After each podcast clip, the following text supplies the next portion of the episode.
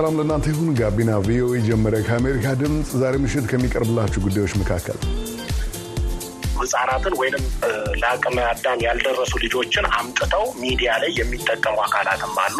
እነዚህ ህጻናት በሚያደርጉት ድርጊት ወይንም የአዋቂ ጥያቄ ተጠይቀው በሚሰጡት ምላሽ ላይ አዋቂዎችን በማዝናናትና እዛ ላይ የሚገኝን ገንዘብ target በማድረግ ከፍተኛ የሆነ የማህበረሰብ መዛባትን እያስከተለ ነው።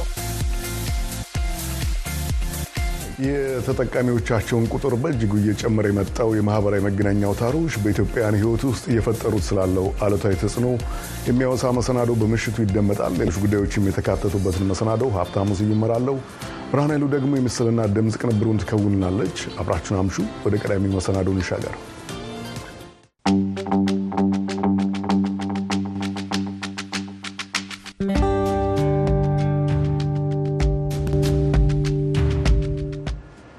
ቀዳሚው ዘገባ ወደ ትግራይ ክልል ይወስድናል። በሰሜን ኢትዮጵያው ጦርነት ወቅት ምሁራን ሰላማዊ መፍትሄን የማፈላለግ ድርሻቸውን እንዳልተወጡ በገለጹ በትግራይ በአማራና በአፋር ክልሎች የሚገኙ የዩኒቨርሲቲ አመራሮች በግጭቱ የተፈጠሩ ክፍተቶችን ለመሙላትና ሕብረተሰቡን መልሶ ለማገናኘት እየሰሩ እንደሆነ ከሰሞኑ ተናግረዋል። ይሄ የተነገረው የመቀሌ ዩኒቨርሲቲ የሰላም ግንባታ በኢትዮጵያ በሚል መሪ ቃል ባሰናዳው ሰሞነኛ ጉባኤ ላይ ነው። ሙልጌታ ጽባ ጉባኤውን ተከታትሎታል። ለሁለት ዓመታት ያህል በዘለቀው የሰሜን ኢትዮጵያው ጦርነት ወቅት ምሁራን የሚጠበቅባቸው የሰላም ሚና እንዳልተወጡ በትግራይ በአማራና በአፋር ክልሎች የሚገኙ ዩኒቨርሲቲዎች አመራሮች ተችተዋል። የሰላም ግንባታ በኢትዮጵያና አካባቢው በሚል ርዕስ የመቀሌ ዩኒቨርሲቲ ያዘጋጀው ዓለም አቀፍ ኮንፈረንስ ባለፈው ሳምንት ቅዳሜና እሁድ በተካሄደበት ወቅት የአሜሪካ ድምፅ ያነጋገራቸው የዩኒቨርሲቲዎቹ አመራሮች በግጭቱ የተፈጠሩ ክፍተቶች ለመሙላትና መልሶ ለማገናኘት እየሰሩ እንደሚገ እንደሚገኙ ተናግረዋል። ጦርነቱ በፕሪቶሪያው የሰላም ስምምነት ከተቋጨ በኋላ ሰላም ወደሚያጸኑ የመልሶ ግንባታ ስራዎች ከገቡት የከፍተኛ ትምህርት ተቋማት አንዱ የወሎ ዩኒቨርሲቲ እንደሆነ ፕሬዚደንቱ ዶክተር መንገሻ አየነ ገልጸዋል። ዩኒቨርሲቲው ከመቀለና ከሰመራ ዩኒቨርሲቲዎች ጋር በመተባበር በተለይ በትግራይ በአማራና በአፋር ክልሎች አዋሳኝ አካባቢዎች የልማት ስራዎችን ለማከናወን እንቅስቃሴ እንደጀመረ የጠቀሙት ዶክተር መንገሻ ሂደቱ ለሰላም ግንባታው ድርሻ አለው ይላሉም። እንደ ወሎ ዩኒቨርሲቲም ሆነ እንደ መቀለና ሰመራም የተነጋገር ነው። ሰላም ስለሰበክን ስለተነጋገርን ዘላቂነቱን አረጋግጥ ሆኗል ማለት አይቻልም። እነዚህ ሶስቱም አካባቢዎች ደግሞ በጦርነት በከፋ ሁኔታ የተጎዱ ስለሆነ መልሶ ግንባታ ያስፈልጋቸዋል። ሰብአዊ ግብዓትና ግንባታ ያስፈልጋቸዋል። ስለዚህ ከሰላም እሴት ግንባታው ጎን ለጎን የ development ስራም አብሮ ያስፈልጋል። የ development ስራ ስንሰራ በትስስር መሰራት አለበት። ለምሳሌ በአጎራባች አካባቢዎች ላይ በኢኮኖሚ እንዲተሳሰሩ፣ በባህል እንዲተሳሰሩ ከዚህ ቀደም በኑሮ ታሪካቸውም በሃይማኖትም፣ በገበያም፣ በእምነትም፣ በባህልም የተሳሰሩ ናቸውና ያንን ትስስር ያንን ውህድ ማንነት ድጋሜ እንዲያቆጠቁጥና እንዲያድግ እንዲፋፋ የማድረግ ስራ የምህራን ሚና ነው ብዬ ነው የማምነው። የተፈጠረውን ክፍተት በመሙላት ወደ ሰላም የምንመጣበት እድል በጣም ሰፊ ነው። ጀምረነዋል።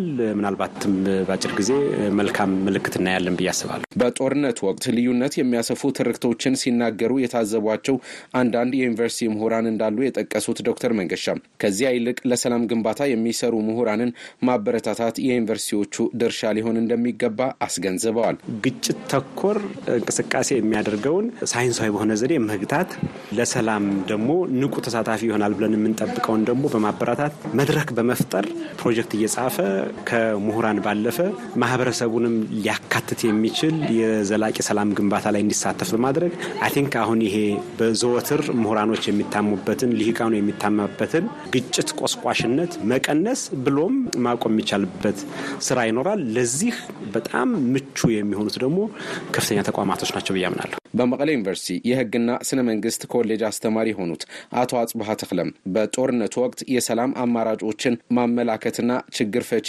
ጥናቶች ማካሄድ የሚጠበቅባቸው አንዳንድ ዩኒቨርሲቲዎች ጦርነት ሲሰብኩና ሲደግፉ ታይተዋል ብለዋል። የሰላም ባህል በማስፈን ምርምርና የምርምር ውጤቶችን ወደ ማህበረሰብ የማድረስ ስራ መስራት ነበረባቸው። ሰላምና የሰላም ባህልን ከዩኒቨርሲቲው ማህበረሰብ ጀምሮ ወደ ውጭ ያለው ማህበረሰብ ከዩኒቨርስቲ ውጭ ያለው ማህበረሰብ ማስፋፋት ማጠናከር ነበረባቸው። በጦርነቱ ጊዜ ግን ከዩኒቨርሲቲ ማህበረሰብ፣ ከዩኒቨርሲቲ መምህራን፣ ከዩኒቨርሲቲ ተቋማት መውጣት የማይገባቸው ሰላምን የማደፍረስ ጦርነት ፕሮፓጋንዳን የማስፋፋት ስራ ሲሰሩ ነበር። በግልጽ በጀታቸውን ቆርጠው ከመከላከያ ጎን በሚዲያዎች እየወጡ ለጦርነቱ ፕሮፓጋንዳ ድጋፍ ሲሰጡ ሽፋን ሲሰጡ እንደነበር ታዝበናል። በትግራይ በኩል ያሉ ዩኒቨርሲቲዎቹን የእነሱን ነጸብራቅ ናቸው። በዛ ሲደረግ የነበረ በዚህም ሲደረግ ነበር። ሁሉም የኢትዮጵያ ዩኒቨርሲቲዎችን ሰላም የመገንባት የሰላም እሴቶችን ወደ ማህበረሰቡ የማድረግ የሰላም ባህልን ከራሳቸው ጀምሮ እስከ ማህበረሰቡ ማስፋፋት ሚና መጫወት ነበረባቸው። በጦርነት የነበራቸውን ሚና አሁን አካክሶ በሰላም ግንባታ ላይ መስራት ይኖርባቸዋል ብዬ አስባለሁ። በቀጣይ በምርምር በተደገፉ የሰላም አማራጮች ላይ በስፋት ሊሰሩ እንደሚገባ አመልክተዋል። የአዲስ አበባ ዩኒቨርሲቲ የፌዴራሊዝም መምህር ፕሮፌሰር አሰፋ ፍስሐ ደግሞ የዘላቂ ሰላም ግንባታ ውጤታማነት ፍትሐዊ የኢኮኖሚና የፖለቲካ ስርዓት በመገንባት እንደሚወሰን አስረድተዋል። ብዛዕባ ሰላም ዝሓስብ ስርዓት ፍትሓዊ ዝኾነ ፖለቲካና ኢኮኖሚ ስርዓት ስለ ዘላቂ ሰላም የሚያስብ ስርዓት ከሁሉም በላይ የኢኮኖሚና የፖለቲካ ስርዓቱን ፍትሐዊ ማድረግ ይኖርበታል። ፖለቲካዊና ኢኮኖሚያዊ ስርዓቱ ሁሉን አቀፍና ፍትሐዊ ከሆነ ጸረ ሰላም ሊሆን አይችልም። ኢትዮጵያ ብዝሃ ማንነት ያላት ሀገር እንደመሆኗ ህብረተሰቡ በአካባቢው ራሱን እንዲያስተዳድር በማብቃትና በፌዴራል መንግስቱም እያንዳንዱ ተገቢና በቂ ውክልና አግኝቶ ሲሳተፍ ዘላቂ ሰላምን ለመገንባት ይቻላል። መንግስትን ጨምሮ በሰላም ግንባታ ላይ የሚሰሩ አካላት ግጭቶችን ለመፍታትና ዘላቂ ሰላምን ለማምጣት ህብረተሰቡን ማሳተፍ እንደሚጠበቅባቸው የሚናገሩት ደግሞ የእንደርታ ወረዳን ከአፋር ክልል በሚያዋስኑ አጎራባች አካባቢዎች በአገር ሽማግሌነት እየሰሩ ያሉት ወይዘሮ ሀዳሽ ገብረዝጊ ናቸው። በአካባቢያቸው በግጦሽና በከብቶች ስርቆት ግጭቶች እንዳይነሱ የማድረግ የቆየ ባህላዊ አሰራር እንዳላቸው ወይዘሮ ሀዳሽ ያስረዳሉ። ክልተና ናይ ዋዕላይ ናይ ናይ ንእክብ ሀመይ ይኹን ችግሮች ሲፈጠሩ ከሁለቱም የህብረተሰብ ክፍሎች የተውጣጡ ሽማግሌዎች እንሰበስባለን። የግጦሽ ስፍራውን እንዴት እናስተዳድረው ብለን እንወያያለን። ለግጦሽ የሚፈቀድና የማይፈቀድ ቦታ ብለን በግልጽ ተወያይተን እንከልላለን። ከወሰንን በኋላ ከሁለቱም ወገን ቃሉን የሚጥስ የለም። የጠፋ እንስሳትም ሲኖር እየተነጋገርን መፍትሄ እንሰጣለን። በትግራይ በአማራና በአፋር ክልሎች የሚገኙ ዩኒቨርሲቲዎች ኃላፊዎችና ሌሎችም እንግዶች በተገኙበት በመቀለ ዩኒቨርሲቲው ኮንፈረንስ ላይ የተናገሩት የሰላም ሚኒስትር ሚኒስትር ዴታው ዶክተር ከረዲን ተዘራ ውይይቱ በቀጠናው የሰላም ግንባታ ለማጠናከር አስተዋጽኦ እንደሚኖረው ጠቁመዋል። ይህንን ሰፊ የሰላም ግንባታ በተገቢው መልኩ ከማከናወን አኳያ የሀገራችን ከፍተኛ ትምህርት ተቋማት እንደ ፌዴራል ተቋምነታቸው እንደ ዓለም አቀፍ የሀሳብ መዘዋወሪያና መነጋገሪያ ተቋምነታቸው በዚህ መልኩ የሚያደርጉትን እንቅስቃሴ በልዩ ሁኔታ እንደግፋለን። እያደረጉ ያሉትንም እንቅስቃሴ መቀሌ ዩኒቨርሲቲን ጀምሮ በጣም የሚደነቅ አድርገን ነው መስሪያ ቤታችን የሚያየው። የሰሜን ኢትዮጵያው ጦርነት ግጭትን በዘላቂነት በሚያቆም ሰላማዊ ድርድር መቆሙ ታሪክ የሚዘክረው ሁነት ነው ያሉት ሚኒስትር ዴታው ስምምነቱም በተግባር እየተተረጎመ እንዲጸና ተመሳሳይ ውይይቶች ተጠናክረው ሊቀጥሉ እንደሚገባ አመልክተዋል። ለአሜሪካ ድምፅ ሙልጌታ አጽበሃም መቀለም።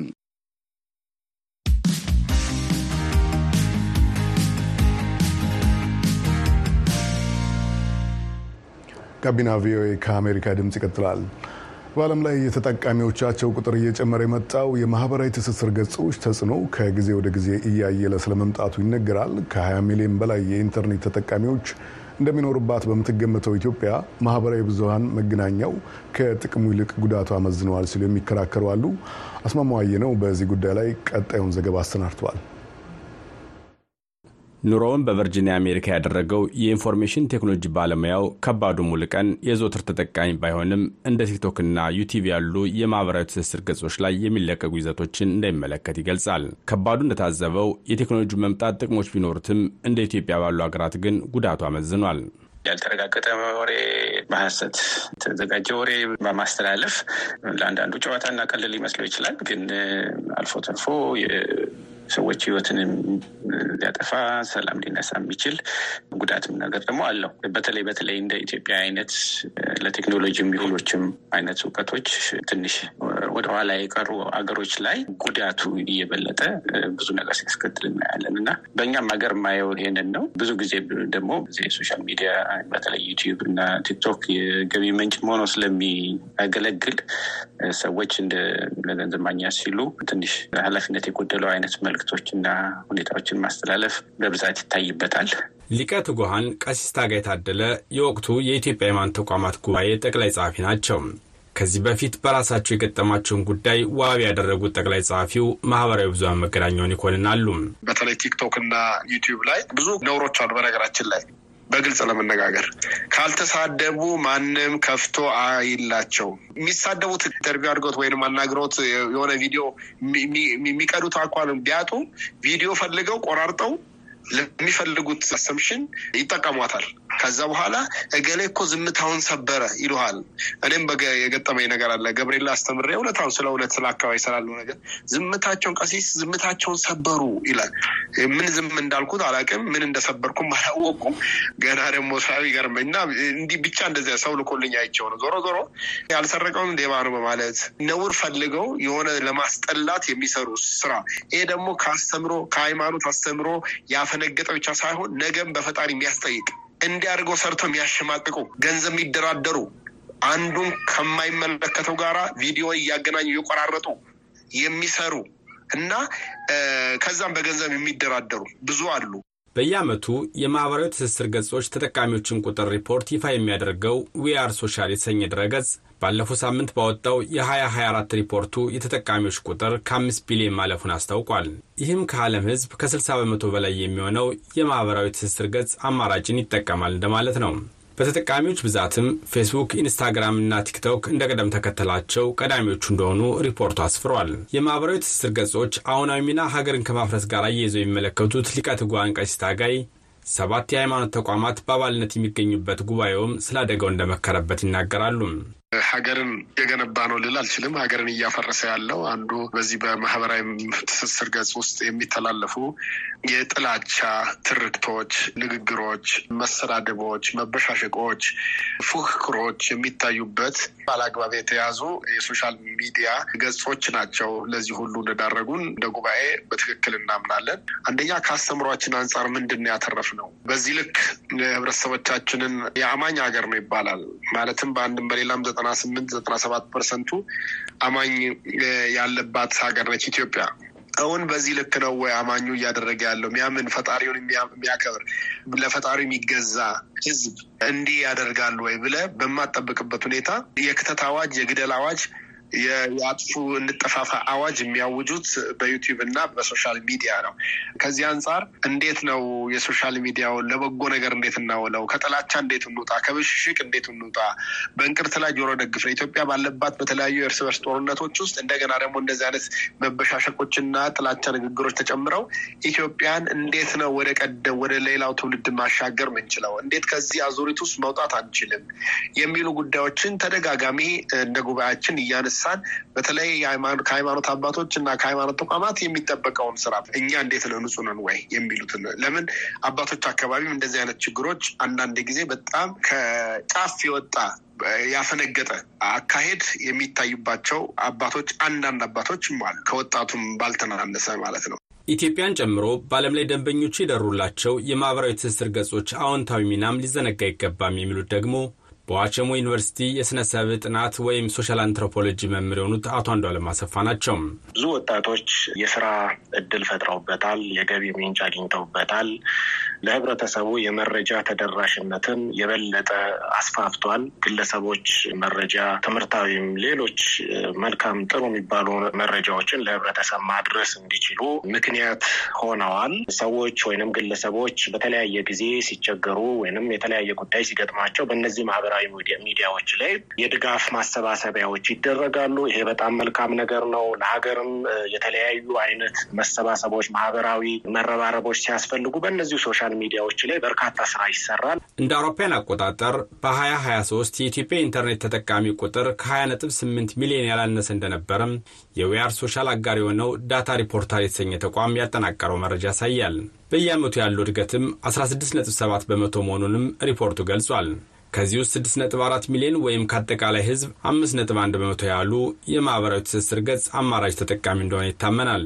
አሁን ላይ ጉዳታቸው እያመዘነ መጥቷል በሚለው ሀሳብ የሚስማሙት አቶ አንዷለም ይህም በአብዛኛው ከአጠቃቀም ችግር የሚነሳ ነው ይላሉ። በዚህም ምክንያት እየደረሱ ያሉ ማኅበራዊ መዛነፎችም በዝተዋል ሲሉ ይናገራሉ። እንደሚታወቀው የእኛ ሀገር ማህበረሰብ ጠንካራ ሃይማኖታዊና ባህላዊ እሴቶች ያሉት ማህበረሰብ ነው። አብዛኛው የዕለት ተዕለት ህይወታችንም በእነዚህ ሃይማኖታዊና ባህላዊ እሴቶቻችን ከባህላዊ እሴቶቻችን ከሚቀዱ ህግጋት በእነዚህ ህግጋት የሚመራ ነው።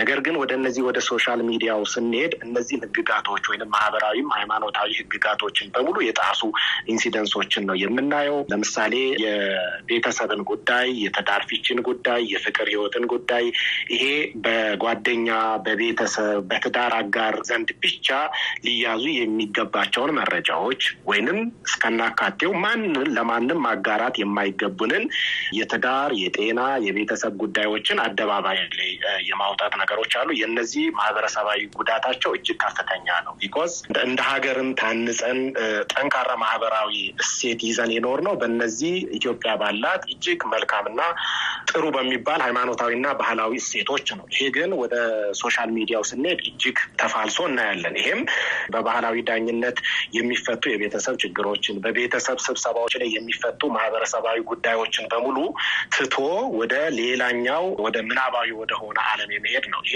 እንደ ሀገር አጠቃላይ ባህላዊ መፋለስን ወይንም የማህበረሰባዊ እሴት መፋለስን ያስከትላል። በርካታ ማንያን ያላቸው የሃይማኖት ተቋማት በማህበራዊ ትስስር ገጽ አማራጮች አጠቃቀም ላይ የሚስተዋሉ ችግሮችን በአስተምሮቻቸው እንደሚያቃኑ ይጠበቃል የሚሉት ሊቀ ትጉሃን ቀሲስ ታጋይ የታደለ ጅምር ስራዎች ስለመኖራቸውም ይናገራሉ። ከማህበራዊ ግንኙነት አንጻር ትውልዱ እንዴት ይጠቀም፣ ማህበራዊ ሚዲያን ለበጎ ነገር ለፖዘቲቭ ነገር እንዴት ይጠቀም የሚሉ ጉዳዮችን ይዘው እየተሰሩ ያሉ አንዳንድ ጅምሮች አንዳንድ ቤተ እምነቶች ጋር አይቻል ነው። ያንን ግን በስፋትና በጣም በእቅድ በተደገፈ መልኩ ሁሉም እንዲዳረስ ከማድረግ አኳያ የጋራ ውይይቶች ሊፈልጉ ይችላሉ። የዋቸሞ ዩኒቨርሲቲ መምህሩ አቶ አንዷለም አሰፋ በኢትዮጵያ ህጻናትና አዳጊዎች ወደ ማህበራዊ ትስስር ገጽ አማራጮች እንዲመጡ የሚዳረግበት መንገድም የማህበረሰብ መዛባት እያስከተለ ነው ይላሉ። ህጻናትን ወይንም ለአቅመ አዳም ያልደረሱ ልጆችን አምጥተው ሚዲያ ላይ የሚጠቀሙ አካላትም አሉ። እነዚህ ህጻናት በሚያደርጉት ድርጊት ወይንም የአዋቂ ጥያቄ ተጠይቀው በሚሰጡት ምላሽ ላይ አዋቂዎችን በማዝናናትና እዛ ላይ የሚገኝን ገንዘብ target በማድረግ ከፍተኛ የሆነ የማህበረሰብ መዛባትን እያስከተለ ነው። because ልጆች በባህላዊ እሴት፣ በቤተሰብ ቁጥጥር፣ በሃይማኖት፣ በትምህርት ቤት ነው ማደግ የሚገባቸው። አሁን ላይ የምናየው ግን ከፍተኛ የልጆች አስተዳደግ ላይ ኢትዮጵያ ውስጥ ትልቅ ማህበራዊ መዛባትን እያስከተለ እንደሆነ እመለከታለሁኝ። የኢንፎርሜሽን ቴክኖሎጂ ባለሙያው ደግሞ ተጠቃሚዎቹ የሚያዩዋቸው ይዘቶችን በመለየትና ሀገራዊ ጉዳት የሚያስከትሉትን ይዘቶች ባለማበረታታት ችግሩን መፍታት እንደሚቻል ያምናል። ተጠቃሚዎች የሆነው በእጃችን ላይ ያለ የራሳችን ልንጠቀምበት የሚችል ኃይል አለ። እንደዚህ አይነት መጥፎ ነገር የሚያስተላልፉ ሚዲያዎችን ይህንን ተመልካች ቁጥራቸው እንዲቀንስ ለማድረግ አለመግባት፣ አለማየት፣ share አለማድረግ ለሌላ ሰው ያንን ብዙ ሰዎች በሚያደርጉበት ያንን በሚከተሉበት ጊዜ through time ከጊዜ በኋላ እነዚህ አይነት ውሸትና መጥፎ ነገር የሚያስተላልፉ ሚዲያዎች ተመልካቻቸው እየቀነሰ እየከሰሩ ይመጣሉ። ያ በ consumer ኡ side ልናደርገው የምንችል ነው። ግን ያ ብቻ በቂ ነው ብዬ አላስብም። መንግስታት እና regulatory body ዎች የሚገባውን መመሪያና ክትትል ማድረግ ይኖርባቸዋል። የ social anthropology መምህሩ አቶ አንዷለም አሰፋ በበኩላቸው እንደ መፍትሄ የሚጠቁሟቸው ምክር ሀሳቦች እንደሚከተሉ ያስረዳሉ።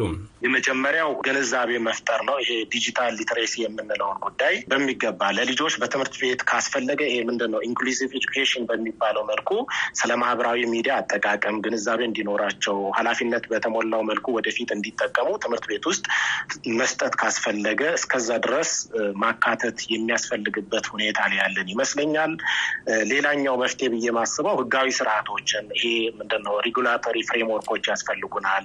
ከእድሜ አንጻር፣ ከይዘት አንጻር፣ ከ content አንጻር እነዚህን የሚቆጣጠር አካል ልጆችም ለዚህ ተጋላጭ እንዳይሆኑ የሚጠብቁ ህጎችና ስርዓቶች ያስፈልጉናል። ከፍተኛ የሆነ ባህላዊ እሴትና አብሮ መኖርን እያፋለሰ ስለሆነ የዚህን ጉዳት ይሄ እያመጣ ያለውን መልካምም ይሁን አሉታዊ ጎኑን ሰፊ ጥናቶችን፣ ምርምሮችን አድርጎ evidence based የሆነ መፍትሄ ለማምጣት ሰፋ ያሉ ጥናቶች፣ ምርምሮች ያስፈልጋሉ። በዛም ላይ ተመስርቶ መረባረብና በርካታ ስርዓትን መፍትሄዎችን ማድረግ ያስፈልጋል ብዬ አስባለሁ። ይሄ ለነገ የሚባል ጉዳይ አይደለም።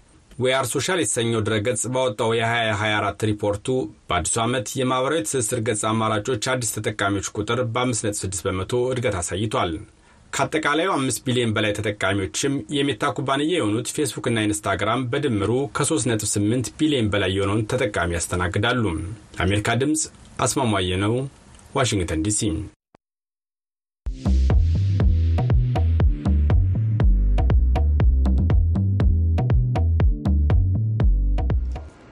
አስማማውን አመሰግናለሁ። University of the People እንደ አውሮፓውያኑ አቆጣጠር በ2009 ተመስርቶ በ2014 እውቅና ማግኘት የቻለ ከፍተኛ የትምህርት ተቋም ነው።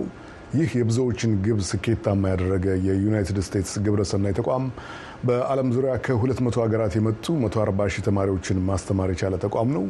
የማክሲም አዳምስን ዘገባ ኤደን ገረመው እንደሚከተለው አሰናድተዋለች። ካታሪና ጉልቦቼንኮ ከማይኮሌቭ ዩክሬን የመጣችው ሩሲያ ዩክሬንን ስትወር ካታሪና ለመመረቅ ሶስት ወራት ብቻ ነበር የቀሯት። ሁሉም ሰው ከተማውን በሽብር እየለቀቀ ነው። ሁሉም ንግዶች ተዘግተዋል። በግልጽ ሁሉ ነገር ቆመዋል። ካታሪና ግን መኖሪያ ከተማዋ በቦምብ እየተደበደበ ዲግሪዋን ለመጨረስ ስትሰራ ነበር። University of the People ባይኖር ኖሮ ሁሉም ነገር ቀውስ ነበር። በዩናይትድ ስቴትስ የተከፈተው University of the People ከክፍያ ነጻ የሆነ የድረገጽ ዩኒቨርሲቲ በመባል የግብረሰናይ ድርጅት ፍቃድ እውቅና አግኝቷል። ይሁን እንጂ ዩኒቨርሲቲው ሙሉ ለሙሉ ነጻ አይደለም። ተማሪዎች ለሚወስዷቸው ክፍለ ጊዜያቶች ከ140 እስከ 400 ዶላር ድረስ ያስከፍላል። የመጀመሪያ ዲግሪ ለመያዝም እስከ 5000 ዶላር የሚያስከፍል ሲሆን ሁለተኛ ዲግሪ ላይ ዋጋው ይቀንሳል። በጎርጎሮሲያኑ 2022 ይፋ የተደረገው የምርጥ ኮሌጆች መረጃ በዩናይትድ ስቴትስ የሕዝብ ኮሌጆች የአራት ዓመት የመጀመሪያ ዲግሪ ትምህርት ለመውሰድ እስከ 9600 ዶላር ድረስ እንደሚያስከፍል አስታውቋል። እንደ አውሮፓውያን አቆጣጠር በ2009 በአሜሪካዊ እስራኤላዊ የንግድ ሰው የተከፈተው University of the People በዩናይትድ ስቴትስ እና በዓለም ዙሪያ ያሉ ተማሪዎችን ይቀበላል። እዚህ ዩናይትድ ስቴትስ ውስጥ መኖሪያ ቤት የሌላቸው ሰዎች አሉ። ሰነድ አልባ ተማሪዎች አሉን። ከቤታቸው ሆነው ልጆች የሚያሳድጉ እናቶች አሉ። በተጨማሪም ደግሞ እጅግ አስከፊ ከሆኑ ስፍራዎች የመጡ ሰዎችም አሉን። አፍጋኒስታዊቷ ስደተኛ ከድጃ አሚኒ በአሁን ሰዓት በአልባንያ እየኖረች ሲሆን ወደ ዩናይትድ ስቴትስ ለመምጣት ቪዛዋን በመጠባበቅ ላይ ትገኛለች። የከድጃ አባት ለአፍጋኒስታን መንግስት ይሰሩ ስለነበር ከታሊባን ወደ ስልጣን መምጣት በኋላ ቤተሰቡ ሀገር ለቆ ለመሰደድ ተገዷል። ከድጃ በአሁን ሰዓት ታሊባን የከለከላትን ትምህርት የቀጠለች ሲሆን ለሌሎችም እየሰራች ትገኛለች። ሌሎች የአፍጋን ሴቶች መጥተው መማር አይፈልጉም። ስለዚህ ከቤታቸው ሆነው እንዲማሩ በበጎ ፈቃደኝነት ድረገጹ ላይ ማስተማር ጀመርኩ። በተጨማሪም ጠቃሚ የሆኑ መረጃዎች የት እንደሚገኙ ማስተማር ጀምሬያለሁ። ትምህርት መሰረታዊ መብት በመሆኑ ሁሉም ሰው እድሉ ሊኖረው ይገባል ብዬ አምናለሁ። ያንን እያደረግን ያለ ነው። ለሁሉም ሰው ተደራሽና ተመጣጣኝ መሆን የሚችል የከፍተኛ ትምህርት ስርዓት አዘጋጅተናል።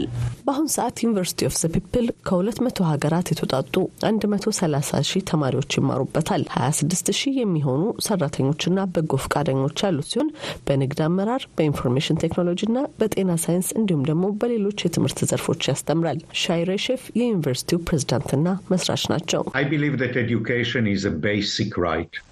ትምህርት መሰረታዊ መብት በመሆኑ ሁሉም ሰው እድሉ ሊኖረው ይገባል ብዬ አምናለሁ።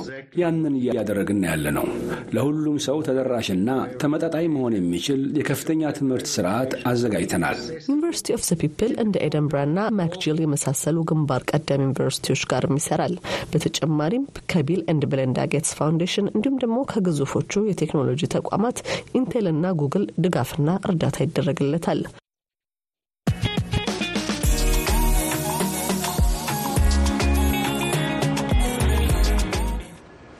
ኤደን እናመሰግናለን። በመቀጠል ደግሞ ወደ ምስራቅ አውሮፓ ቦስኒያ እናቀናለን። ቦስኒያ ወደ አውሮፓ ለመሻገር በሚያደርጉት ጥረት መካከል ሕይወታቸውን ያጡ አፍሪካውያን ወጣቶችን የምዘክርበትን ሂደት እንመለከታለን። ቦስኒያንና ሰርቢያን በሚያዋስነው ድሪና ወንዝ ዳርቻ ላይ ባሉ የቦዝኒያ ከተሞች ጠንከር ያሉ የመቃብር ምልክቶች የተሰሩላቸው በርካታ መቃብሮች ይታያሉ። ባለፉት ዓመታት ምዕራብ አውሮፓ ለመሻገር ሊሞክሩ ወንዝ ውስጥ ሰጥመው ለቀሩ ፍልሰተኞች የተሰራ ቋሚ የማረፊያ ስፍራ ነው። በቦዝኒያ ድንበር በኩል ከወንዙ ውስጥ የወጡት አስከሬኖች አብዛኞቹ ከመቆየታቸው ብዛት ተበላሽተው የተገኙ ናቸው። የአስከሬን ምርመራ ይደረግና ማንነታቸው የማይታወቅ ተብለው ይቀበራሉ። አገር ቤት ጥለውት የተጓዙት ቤተሰብና ወገን ስለማረፋቸው የሚያውቀው ነገር አይኖርም። አስከሬን የሚወስድም የለም። ቤጀልጂና በምትባል ትንሽ የቦዝኒያ ከተማ የአደጋ ሰለባዎች ፍለጋና እርዳታ አገልግሎት ሹሙ ኔራድ ጆቫኖቪች እንዳሉት አስከሬኖቹ ከመበላሸታቸው ብዛት የሟቾቹን ዕድሜ በአስከሬን ምርመራ ብቻ እንጂ ለማወቅ አይቻልም። 2016 ጀምረን አልፎ አልፎ ከወንዙ ውስጥ የማን እንደሆኑ የማይታወቁ አስክሬኖችን እናወጣ ነበር። በ2018 ግን እየበዛ ሄደ። አሁን በየዓመቱ እስከ 10 አስክሬኖች ከወንዙ ውስጥ እናወጣለን። ትክክለኛውን ቁጥር በእርግጠኝነት ባላውቅም እስካሁን ከድሪና ወንዝ ከ40 እስከ 50 ሳናወጣ አልቀረንም። የተሻለ ኑሮ ፍለጋ ወደ አውሮፓ ሲጓዙ ወንዝ ውስጥ የቀሩት 41 ፍልሰተኞች አስከሬኖች ያረፉበት ቦታ ላይ የነበሩት እየፈራረሱ ያሉ የእንጨት ምልክቶች ተነስተው አሁን ጠንከር ያሉ በእብነበረድ የተሰሩ ሐውልቶች ቆመውላቸዋል። ሁሉም እንደ አውሮፓውያን አቆጣጠር ከ2017 ወዲህ ከድሪና ወንዝ ውስጥ የወጡና በሶስት ከተሞች ተቀብረው የነበሩ ናቸው። ፍልሰተኞች ቦዝኒያ የሚደርሱት በደቡብ ምስራቁ በኩል ሰርቢያንና ሞንቴኔግሮን በሚከፍለው ጥቅጥቅ ደንና ወንዞች በኩል አልፈው ነው። ከዚያ በኋላ ነው ቦዝኒያን ከአውሮፓ ሕብረት አባሏ ከክሮኤሽያ ጋር ወደሚያዋስነው የቦዝኒያ ሰሜን ምዕራብ ጠርዝ ለመድረስ የእግር ጉዟቸውን የሚያያዙት። ቦዝኒያ መጀመሪያ ላይ ፍልሰተኞቹን ለማስጠለል እምብዛም ፍላጎት አልነበራትም። እናም በሺዎች የሚቆጠሩ ወንዶች፣ ሴቶችና ህጻናት በየቦታው መጠለያ እየቀለሱ በጉስቁልና በመኖር ምዕራብ አውሮፓ የሚደርሱበትን እድል ይጠባበቃሉ። ዶክተር ቪዳክ ሲሚክ ከወንዙ ውስጥ ከተገኙት አስከሬኖች ውስጥ አርባ የሚሆኑትን መርምረዋል። ሰጥመው የቀሩ ብዙዎች አሉ። ከአስከሬኑ የተወሰዱ ናሙናዎች ለስድስት ወር ጊዜ መቀመጥ አለባቸው፣ ድንገት ቤተሰብ መጥቶ ማመሳከሪያ መረጃ ቢፈለግ በሚል ነው። የእነዚህ ሰዎች ናሙናዎች ማንነታቸው የማይታወቅ ተብለው ተመዝግበው ይቀመጡ እንጂ አባትና እናት፣ ወንድም እህት አላቸው ያሉት ዶክተር ቪዳክ ሲማክ ናሙናዎቹ መቀመጥ ያለባቸው ለስድስት ወር ብቻ ቢሆንም እሳቸው ግን ረዘም ላለ ጊዜ እንደሚያስቀምጡ ተናግረዋል። እያንዳንዱን መረጃ ማጋራት አይገባኝም ግን እያንዳንዱ የእነዚህ ሰዎች አስክሬን ለሀገራቸው መሬት፣ ለተወለዱበት ከተማ፣ ለመንደራቸው መብቃት አለበት የሚል እምነት ስላለኝ ነው። ሁሉም አስከሬኖች የዘረመል ናሙና ምርመራ እንዲደረግላቸው የሚያስገድድ ደንብ እንዲወጣ ሌላ ሀገር ያሉ ሰዎች ባልካን ሀገሮች ውስጥ ደብዛቸው የጠፉባቸውን ቤተሰቦቻቸውን የሚፈልጉበት የኢንተርኔት መረጃ ቋትም እንዲፈጠር ዶክተሩ ጠይቀዋል። አስከሬኖቹ ላይ ያሉ ምልክቶችና ጠባሳዎችንም ይመዘግባሉ። ከለበሱ ት ልብስ ላይም ቆርጠው ያስቀምጣሉ። የሁለቱ ወጣቶች አስክሬኖች አፍጋኒስታን ውስጥ የመጨረሻ ማረፊያቸውን ማግኘታቸውን የሚያሳየውን ፎቶግራፍ ስመለከት እጅግ ረካሁ። ምክንያቱም እነዚህ ሁለት ሰዎች ለአገራቸው አፈር በቅተዋልና። በስደት ጉዞ ላይ ያሉ ደብዛቸው የጠፋባቸውን የሚወዷቸውን ሰዎች ፍለጋ የሚመጡ ቤተሰቦችን መርዳት ያስደስተኛል ብለዋል ዶክተር ቪዳክ። አለመታደል ሆኖ ቤጂሊና ከተማ ውስጥ የተቀበሩ ማንነታቸው የማይታወቅ ብዙ ፍልሰተኞች አሉ። በክብር የሚያርፉበት ቦታ ልናዘጋጅ ይገባል ብለን ስላመንን ነው። ምክንያቱም እነዚህ ሰዎች ከኛ በምንም አይለዩም። በሰብአዊ ፍጡራንነታችን ሁላችንም አንድ ነን። የቦዝኒያ ከተሞች አስተዳደሮች እና የቀብር አስፈጻሚ ድርጅቶች እንዲሁም ሌሎችም የእሳቸውን ሀሳብ የደገፉላቸው ሲሆን ቢሮው ኦስትሪያ ቪየና ውስጥ የሆነው የሰብአዊ መብት ድርጅት ባልካን ራውት የገንዘብ ድጋፍ አድርጓል። በየልይና ከተማ ውስጥ የሚገኘው መካነ መቃብር የፈራረሱት የእንጨት ምልክቶች ተወግደው በጥቁር እብነበረድ በተሰሩ ምልክቶች ተተክቷል። ከነ ህልማችሁ ድሪና ወንዝ ውስጥ የቀራችሁትን ስደተኞች ፈጽሞ አንረሳችሁም የሚል ጽሑፍ የሰፈረበት የእብነበረድ መታሰቢያ ሐውልትም ቆሞላቸዋል።